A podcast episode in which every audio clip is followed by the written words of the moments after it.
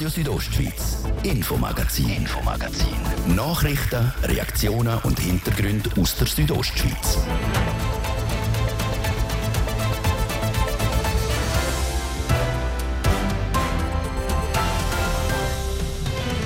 Bei uns geht es heute um einen schlimmen Unfall im Eishockey und warum wegen dem wieder mehr über den sogenannten Halsschutz für Eishockeyspieler diskutiert wird. Um das erste Jahr in der Bündner Regierung, wie Carmelia Meissen ihr erstes Amtsjahr als Regierungsrätin erlebt hat. Und dann starten wir heute mit unserem Jahresrückblick und schauen, was Südostschweiz Anfang von dem Jahr bewegt hat. Das sind unsere Themen heute. Am Mikrofon ist Karina Melcher. Guten Abend miteinander. 2023 ist in ein paar Tagen vorbei. Darum wird es Zeit, auf das Jahr zurückzuschauen. In unserem Jahresrückblick fassen wir die und die nächste Woche ein zusammen, was das Sendegebiet dieses Jahr beschäftigt hat. Den Start machen wir heute mit den Monaten Januar und Februar. Es berichtet der Patrick Ulber.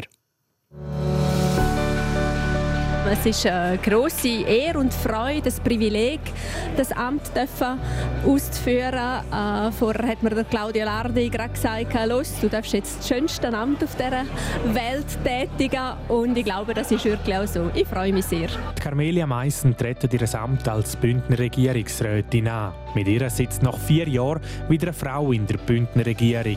Die Oberländerin ist aber nicht die einzige Neue. Den Druck habe ich schon gespürt. Ich war nervös. Meine Frau hat mir gesagt, du bist nervös. und es ist gut, dass es jetzt losgeht und dass man konkret anfangen zu packen. Nach seiner Tätigkeit als Leiter vom Amt für Militär- und Zivilschutz ist der Martin Bühler seit Anfangsjahr ebenfalls im Regierungsrat. Und schnell wird der neue Bündner Finanzdirektor gefordert oder besser gesagt mit schlechten Nachrichten konfrontiert. Die Schweizerische Nationalbank schreibt im Jahr 2022 tief rote Zahlen. Tief heisst mit 132 Milliarden Franken wirklich tief. Am Bund und den Kantonen entgehen damit sämtliche Gewinnausschüttungen. Am Kanton Graubünden über 60 Millionen Franken, wo eigentlich budgetiert wären. Das tut nicht weh, das ist nicht erfreulich. Aber wenn man das letzte Jahr ein bisschen verfolgt hat, was passiert, dann hat man ein bisschen damit rechnen. Dort, wo man budgetiert hat, hat man noch die Chance auf ein Jahresende, wo noch könnte es was besser kommen. Jetzt ist es anders gekommen. Es wird nicht komplett aus den Socken werfen, aber es ist unerfreulich. Ein Ausfall mit Ansage kann man also sagen zum Einstand als Regierungsrat von Martin Bühler. Schon viel länger im Amt oder inzwischen eben auch nicht mehr ist die ehemalige Leitwölfin vom Galanderrudel. Sie hat 2011 das erste Wolfsrudel in der Schweiz seit 150 Jahren gegründet. Anfang Januar tappt sie in eine Fotofalle. Eigentlich nichts Spezielles und irgendwie eben doch. Es ist einfach grundsätzlich mit mindestens zwölf Jahren ein sehr, sehr hohes Alter für eine Wölfin oder für einen Wolf, der in der freien Wildbahn lebt. Das erklärt der Arno Burtscher, der beim Bündner Amt für Jagd und Fischerei für die Grossraubtiere zuständig ist. Der Zustand der alten Leitwölfin ist dann aber schnell durchab. Sie ist abgemagert und hat sich in Siedlungsnähe aufgehalten. Die Wölfin ist Mitte August darum vor Wildhut erleidet worden. Aber wieder zurück in Januar, ein Monat, wo in Graubünden vielerorts eigentlich bitter kalt und tief verschneit ist. In dem Jahr ist es aber lang viel zu warm gewesen. Das hat sich laut Marco Frey, am Verantwortlichen für den Obstbau am Plantenhof, unter anderem auf die Bäume ausgewirkt. Wenn es weiterhin so warm ist, dann könnte es zum Problem kommen. Wo man sieht, wo es problematisch gibt, nach bei den Häusern, wo es mehr Wärmeabsorbierung hat, weil Knospen parat sind, schon die vereinzelten Blüten groß ist. Es sind aber nicht nur die Bäume, die schon viel zu früh parat waren. Auch die kleinen, fiesen Krabbler haben vor Wärme profitiert. Arztpraxen haben schon bereits gemolden, dass die ersten Leute gekommen sind, die einen Zeck äh, schon, schon haben auf sich quasi. Äh, das ist so. Und äh, sobald es aber wieder kalt wird, werden sie wieder inaktiv. Sagt der Museumspädagoge vom Bündner Naturmuseum, der Florin Kamenisch. Ab Mitte Januar ist es dann aber noch ein bisschen kälter geworden und die Säcke haben sich wohl nochmal zurückgezogen. Der Winter der hat aber in diesem Jahr nie so wirklich bleiben vor allem für die kleinen Skigebiete eine Herausforderung.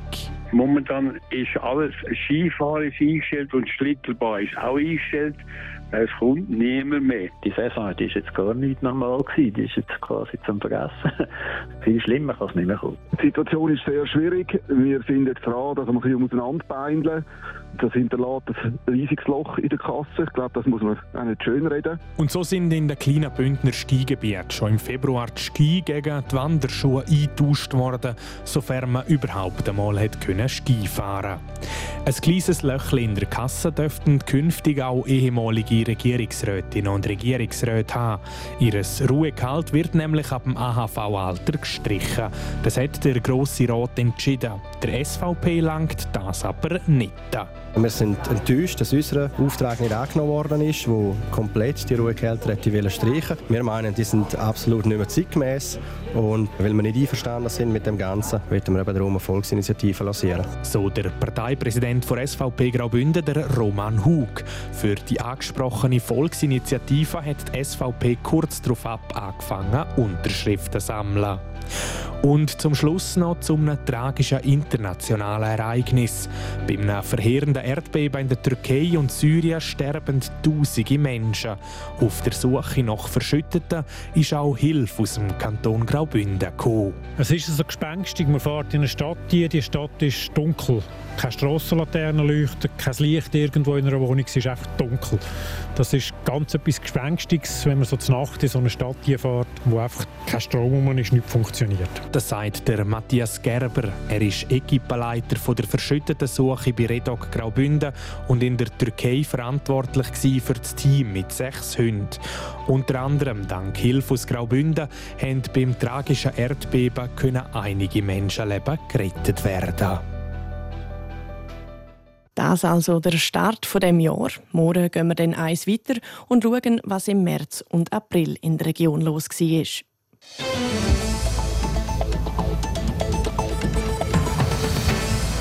Dass Graubünden genug Strom hat und wie viele Wölfe im Kanton geschossen werden sollen, für diese Themen ist in der Bündner Regierung Carmelia Meissen zuständig. Seit bald einem Jahr ist mit der Regierungsrätin im Amt. Wie sie das erste Jahr erlebt hat und was nächstes Jahr auf ihrem Plan steht, der Bericht von Sarina von Weissenfluh. Die Regierungsrätin Carmelia Meissen hat der Herrenclub in der Bündner Regierung zerschlagen. Mittlerweile hat sie knapp ein Jahr als Regierungsrätin hinter sich gebracht. Beim Amtsantritt hat sie sich auf ihre Aufgaben gefreut, aber keine genaue Vorstellung gehabt, was sie erwartet. Die öffentliche Exposition, das muss man lernen und reinkommen, sich daran gewöhnen, dann natürlich auch der ganze Ablauf, Verfahren, die Menschen um einen herum. Es ist ein super interessantes, intensives Jahr und vor allem ist es unglaublich schnell vorbeigegangen. Carmelia Meissen ist Vorsteherin vom Departement für Infrastruktur, Energie und Mobilität. Dort haben sie motivierte und kompetente Mitarbeitende um sich. Für sie eine der Höhepunkte des Jahres.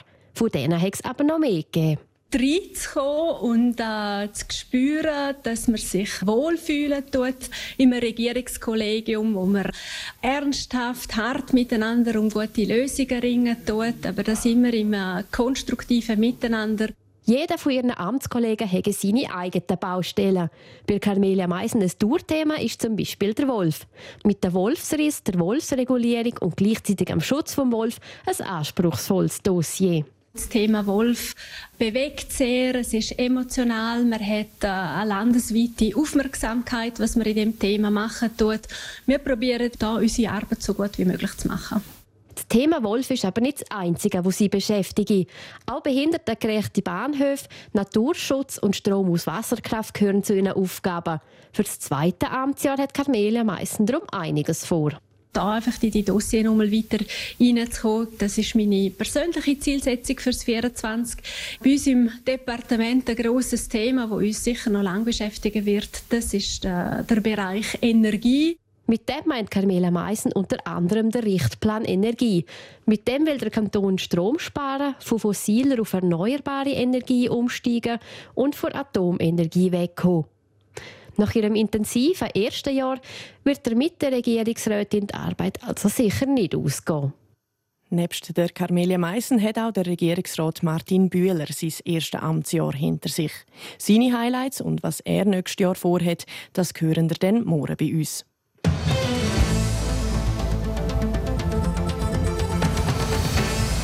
Es war ein Horrorunfall. Ende Oktober im Eishockeyspiel zwischen den Nottingham Panthers und den Sheffield Steelers. Der 29-jährige Adam Johnson ist von einer Schlittschuhkufe am Hals getroffen worden und wegen dieser verschweren Verletzung gestorben. Wegen dem Unfall ist der Halsschutz im Eishockey wieder ein grosses Thema geworden. In den meisten Ligen ist ein Halsschutz bis jetzt nur empfohlen gewesen. Auch bei uns in der Region wird der Halsschutz jetzt aber wieder präsenter. Der Beitrag von Livio Biondini. In der Schweizer Eishockey-Nazi ist der Halsschutz jetzt Pflicht. In der deutschen Hockeyliga DEL auch. Ebenso in allen Juniorenwettbewerben und neu auch in allen Turnieren vom Internationalen Eishockey-Verband. Wie man sich den Halsschutz genau vorstellen kann, erklärt der Walter Kistler. Er ist der Mannschaftsarzt vom HC Davos. Das ist ein Teil aus Stoff, aus Kevlar in der Regel oder sonst einer von diesen neueren äh, synthetischen Fasern, der schnittfest ist. Und äh, es ist immer wieder mal ein Thema. Es ist auch ein Thema nicht nur am Hals, sondern auch an anderen Orten, äh, dass man äh, halt eben sich verletzen kann an diesen Kufen. Wie viel höher die Sicherheit mit dem Halsschutz ist, das können wir auch nicht sagen. Dazu käme, dass solange es nur Richtlinien oder Empfehlungen sind, sich bei weitem nicht alle Spieler daran halten. Also es gibt halt einfach Spieler, die das nicht tragen wollen, äh, irgendetwas anlegen und so. Am Schluss kommen sie irgendwie mit einem Halstuch oder irgend so etwas. Und das ist natürlich nicht Sinn und Zweck von dieser ganzen Sache. Also die Problematik ist irgendwo, äh, was macht man eigentlich mit denen, die sich nicht an die Regeln halten. Der Halsschutz da, der ist zwar äh, sehr äh, gut, äh, auch von der Qualität her und so weiter und schützt sicher. Äh, er schützt wahrscheinlich eben nicht hundertprozentig? Weil es halt da irgendwo immer noch eine Lücke gibt. Es ist aber sicher besser, einen zu tragen, auch wenn der Schutz nicht so 100% gewährleistet ist. Beim HC Davos tragen etwa ein Drittel der Spieler den Halsschutz. Sie haben es aber allen ans Herz gelegt, um so einen eben immer zu tragen. Durch den tragischen Unfall von Adam Johnson hat sich jetzt aber auch eine Dynamik entwickelt. Man sieht natürlich auch, oder, dass gerade auch in den skandinavischen Ländern jetzt das äh, viel mehr durchgesetzt wird. Es ist so, oder, dass äh, der IHF ja einfach äh, quasi äh, das Gebot macht. Das betrifft aber nur die internationalen Turniere.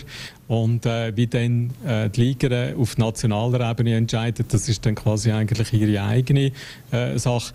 Ähm, eben, da ist sehr heterogen, oder? Also zum Teil hat es jetzt auch Ligen gegeben, oder, die das jetzt nachgezogen haben, andere wieder nicht. Es käme sicher immer mehr und es ist ja im eigenen Interesse vom Athlet, dass er sich so besser schütze. Am Spengler Cup Davos gibt es auch keine Pflicht zum Träger. Es ist auch da nur eine Empfehlung, wie der Walter Kistler sagt. Das Problem ist ein bisschen an der praktischen Umsetzung. Äh, die Firmen haben im Moment ein Lieferproblem, äh, so dass man eigentlich das im Moment ja, schwierig können, wirklich als obligatorisch äh, machen. Wir haben es wirklich dringend empfohlen, oder? All die, die das äh, haben schon, oder, oder sich können irgendwie organisieren, die sollen so etwas tragen, aber nicht, äh, dass es aufgrund von dem irgendjemand sollte ausgeschlossen werden. Auch dass es in der Schweizer Liga ein Obligatorium für den Halsschutz gibt, werde laufend laufend diskutiert. Jetzt ging es durch alle Instanzen durch, bis es dann umgesetzt werde. Der Beitrag von Livio Biondini in Zusammenarbeit mit unserem Sportressort über ein Accessoire im Eishockey, das Leben retten könnte. Heute Abend spielt der HC Davos sein erstes Spiel am diesjährigen Spengler Cup gegen den Frolunda Göteborg. Der Laurin Michael hat von unserem Sportchef Roman Michel wissen, wie der HCD an dem Turnier einzuschätzen ist. Ich glaube, das Turnier kommt für den HCD gerade zum richtigen Zeitpunkt. Oder in der Meisterschaft da ist es zuletzt nicht so gut gelaufen. Darum glaube ich, ist das eigentlich eine gute Pause, um mal aus dem Alltag auszubrechen und eben den Spenger Cup zu bestreiten. Noch speziell, oder? Der HCD hat 2011 zum letzten Mal den Spenger Cup gewonnen, also zwölf Jahre her schon. Darum, das Warten, das müsste eigentlich mal zu Ende gehen. Ein spezielles Turnier ist es auch für den Josh Holden. Er hat dreimal, viermal sogar als Spieler äh, teilgenommen. Einmal als Assistenztrainer beim Team Kanada, letztes Jahr ist das gewesen. Und jetzt eben als Cheftrainer. Und er hat schon gesagt im Vorfeld vom Turnier, ja, das Turnier hat schon seinen Reiz und will das unbedingt eben gewinnen. Darum glaube ich schon, dass dem HCD eigentlich alles zuzutrauen ist. Der HCD hat ja für den Spengler Cup auch wieder drei Verstärkungsspieler geholt. Das wären zum einen der schwedische Verteidiger vom HC Lugano, der Kalle Andersson, der schwedische Stürmer vom EHCBL, der Jesper Olofsson und der finnische Stürmer vom HC Lausanne, der Henrik Happala. Wie viel bringen die am HCD? Ja, ich glaube, die Verstärkungsspieler die sind extrem wichtig für den HC Davos. Es sind zwar jetzt nicht drei so grosse Namen, wie man vielleicht aus anderen Jahren schon kennt. Und gleich glaube ich, auch, das Turnier das hat so einen engen Spielplan, so einen hohen Rhythmus, dass es extrem wichtig ist, wenn man da noch zusätzlich Verstärkungsspieler hat. Ich bin besonders gespannt auf den Olofsson, auf den Bieler Stürmer, wenn man so ein bisschen die Statistiken von der letzten Saisons anschaut. Der macht ungefähr einen Punkt pro Spiel und das ist etwas, was im HC Davos in dieser Meisterschaft bis jetzt gefehlt hat. Oder so Spieler, die wirklich die Punkte einfach machen. Matthäus Stransky ist so einer, der auch an so einen Quoten ankommt, aber sonst hat man im, im HC Davos eigentlich nicht solche Spieler. Darum auf ihn bin ich wirklich sehr, sehr gespannt und glaube, er kann dieser Mannschaft sehr viel bringen auch. Der Gegner vom heutigen Spiel vom HCD ist Frölunda. Mit fünf Ligatiteln und vier Champions Hockey League Sieg zählen die Schweden zu den Top-Teams von Europa. Gestern aber klar mit 0 zu 4 gegen Team Kanada verloren. Was erwartest du heute von ihnen? Ja, ich glaube, das gestrige Spiel, das 0 zu 4, ähm, das ist deutlich zu hoch ausgefallen, die Niederlage. Oder? Frölunda hat sehr gut gespielt eigentlich, hat aber vorne die Goal nicht gemacht, im Gegensatz zu den Kanadiern. Darum, ich äh, halte extrem viel von Frölunda. Ist so ein bisschen ein Vorzeigeklub in Europa auch. Sehr viele junge Spieler, die da sehr früh eingebaut werden, die nachher in die NHL gehen. Allein in den letzten zehn Jahren, sind 33 junge Spieler von Frölunda ähm, nach Nordamerika gegangen. Das ist eine extrem hohe Zahl und wirklich spannend, wenn man dieser Mannschaft auch zuschaut schaut, der HCD, der hat noch eine offene Rechnung mit diesen Schweden, und zwar 2016. Da ist man im Halbfinale der Champions Hockey League auf Frölunda getroffen, hat daheim gerade mit 1 zu 5 verloren und ist dann nachher eben ausgeschieden und Frölunda hat dann später eben wirklich den ersten Champions League äh, holen. Und wenn du jetzt tippen müsstest für das Spiel jetzt heute Abend, was würdest du sagen? Hey, ich habe gesagt, Frölunda ist stark. Ich glaube aber, der HCD der hat die frischeren Beine, hat gestern noch nicht gespielt, oder? Hat sicher die Fans auch im Rücken. Darum, ich glaube, es wird knapp, aber ich tippe auf den HCD. Da wo sie die gönnen 3-1. Das Spiel vom HCD startet heute Abend am Viertel ab 8 Uhr. Wir sind für euch live vor Ort.